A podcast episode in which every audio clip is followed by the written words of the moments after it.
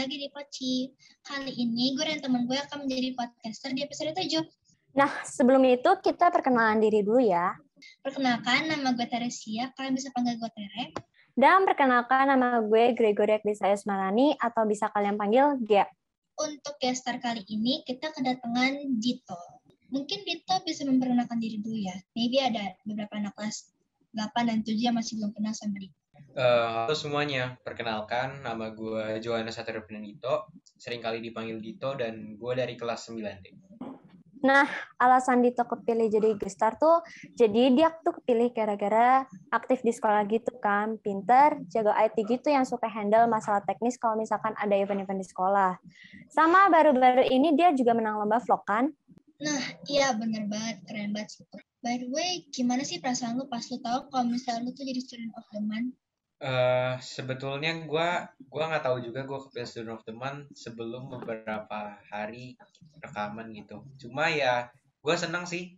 Cuma ya kaget aja dari banyak orang yang bisa dipilih jadi student of the month dan kebetulan gue yang kepilih gitu. Jadi ya bangga terus kaget juga sih bisa kepilih gitu. Keren sih bisa kepilih jadi student of the month.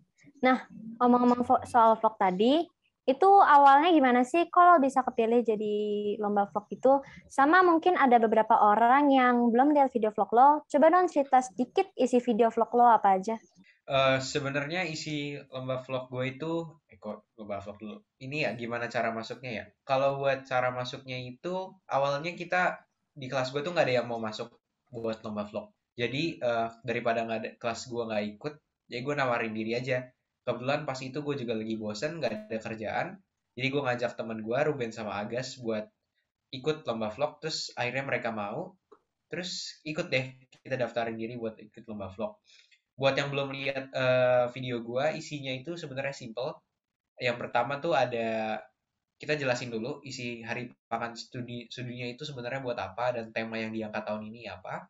Terus kita lanjutin sama field review. Pas kali itu kita makan uh, nasi kuning kita review makanan daerah nasi kuning terus gitu deh. Jadi isi lomba vlognya itu cuma uh, tema HPS sama food review gitu deh.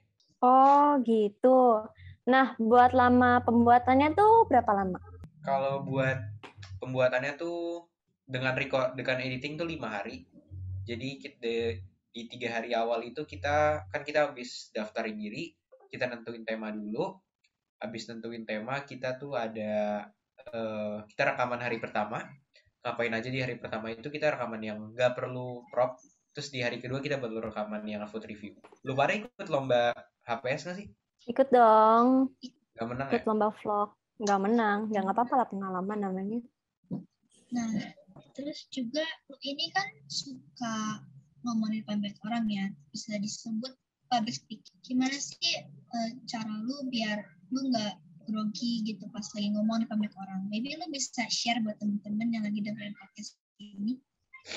Uh, kalau gue sendiri ya, buat public speaking itu yang jelas kuncinya latihan. Jadi dengan sering kali kita latihan di depan banyak orang itu, yang jelas kita semakin terbiasa dengan ya dilihat banyak orang itu.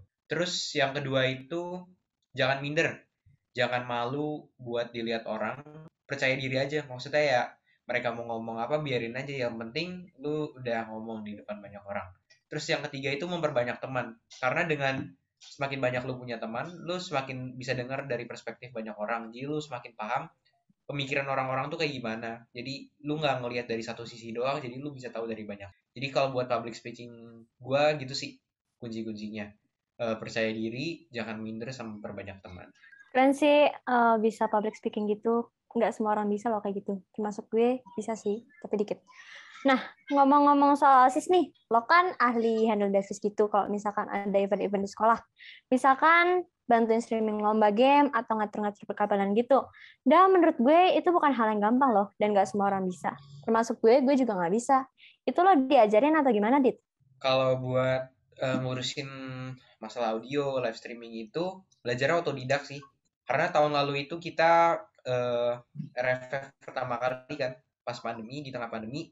Jadi emang kondisinya tuh memaksakan dulu osis-osis tahun lalu itu harus belajar buat live streaming. Jadi uh, dulu gue tuh dibantu sama Tian dibantu sama Ricci osis-osis tahun lalu itu kita belajar buat setup gimana cara live streaming, gimana cara hubungin kabel ini, kabel audio, terus masuk ke OBS, masuk ke sound card gitu ya otodidak. Karena emang keperluannya pas itu kita harus belajar.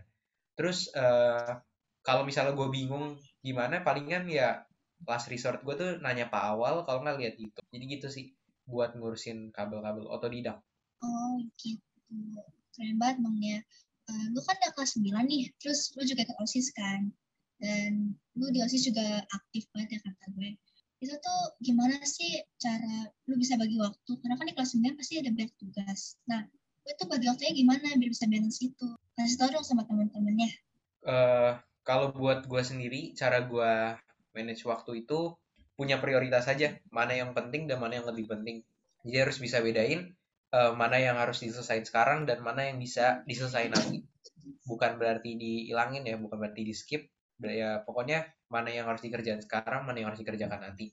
Jadi pokoknya ya itu aja sih. Kalau misalnya lu pada tahu mana yang lebih penting jadi ngurusin tuh nggak terlalu banyak. Dan yang jelas uh, harus punya niat ya. Maksudnya ya kalau misalnya niat apa yang ngerjain tugas tapi cuma duduk-duduk doang lihat laptop kan ya nggak selesai-selesai tugasnya. Gitu sih. Hmm, terus kalau mapel favorit lu di sekolah tuh apa? Mapel favorit itu PKN Kenapa PKN? Karena menurut gue eh, kan kita di PKN itu belajar banyak tentang ya banyak lah tentang keberagaman pokoknya pendidikan keluarga negaraan bagaimana kita cara bisa menjadi warga negara yang baik.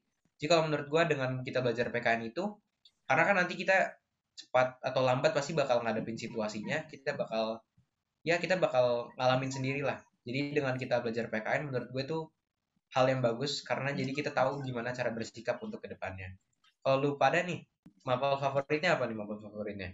Uh, kalau gue sih IPSA ya, karena kan tentang sejarah gitu dan gue anaknya suka sejarah. Kalau gue PKN sih, PKN sama IPS. Itu favorit banget buat gue.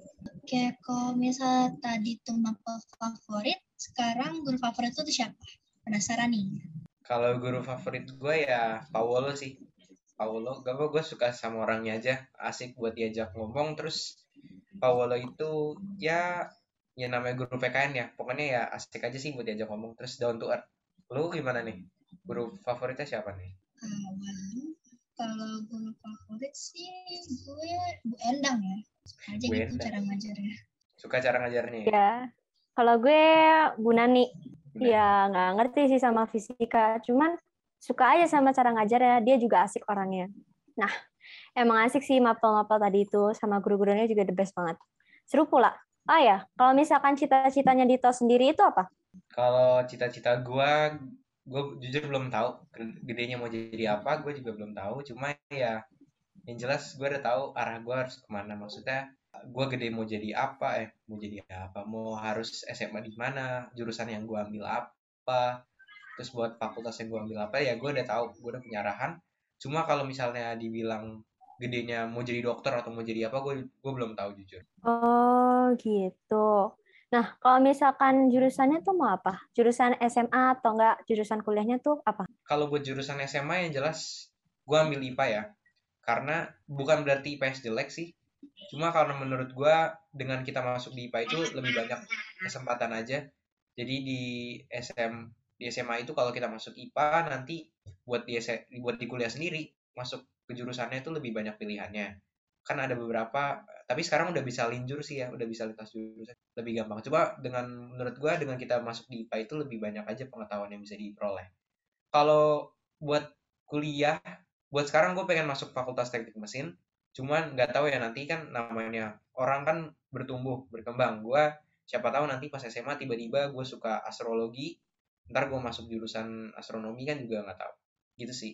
Kalau pada udah kepikiran belum nih IPA jurusan ya atau IPS? Ya.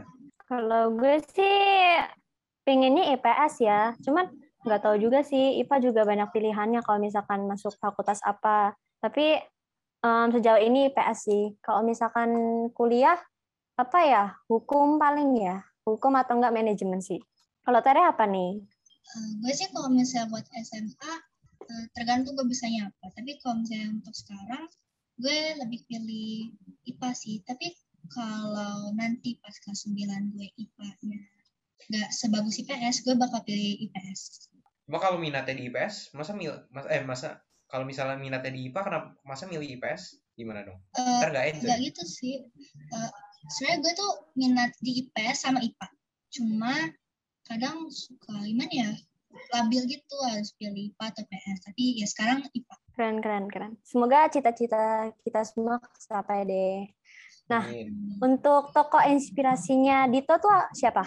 Kalau tokoh inspirasi gua eh, semenjak pandemi ini bukan semenjak pandemi sih maksudnya ya tokoh inspirasi gue itu orang tua gua. Kenapa kenapa orang tua gua? Karena semenjak pandemi ini kan kita jadi di rumah terus ya. Orang tua kita juga di rumah terus dan gue jadi ngeliat aja gue jadi punya pengalaman gue jadi tahu orang tua apa aja sih yang harus orang tua gue selesai dalam satu hari itu banyak banget baik itu misalnya ngurusin anaknya habis itu urusan kantor. Belum lagi kalau misalnya orang tua kita tuh terlibat di misalnya di gereja gitu. Di gereja kan juga harus ngurus-ngurusin hal. Pokoknya ya banyak banget aja yang harus diselesain dalam satu hari. Dan gue jadi semakin sadar aja sih kita nih masih muda masih banyak hal yang masih punya banyak waktu lah. Tapi kita sering ngeluh malah ah capek gue males ngerjain ini nanti aja sementara orang tua kita udah nggak punya waktu buat istirahat dan mereka masih santai-santai aja itu sih kalau buat eh, inspirasi gue Oke, keren banget ini.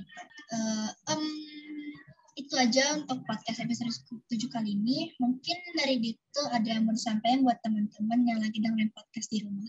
Eh, mungkin buat teman-teman yang ada di rumah eh, pesan gua itu ya kayak tadi gue bilang selagi kita masih punya waktu selagi kita masih muda coba manfaatin semua peluang semua kesempatan yang udah diberiin ke lu. Jadi ya mau masuk mana coba aja. Walaupun misalnya ya misalnya nanti bosen atau gimana coba aja. Karena semua pengalaman baru itu pasti hal baik.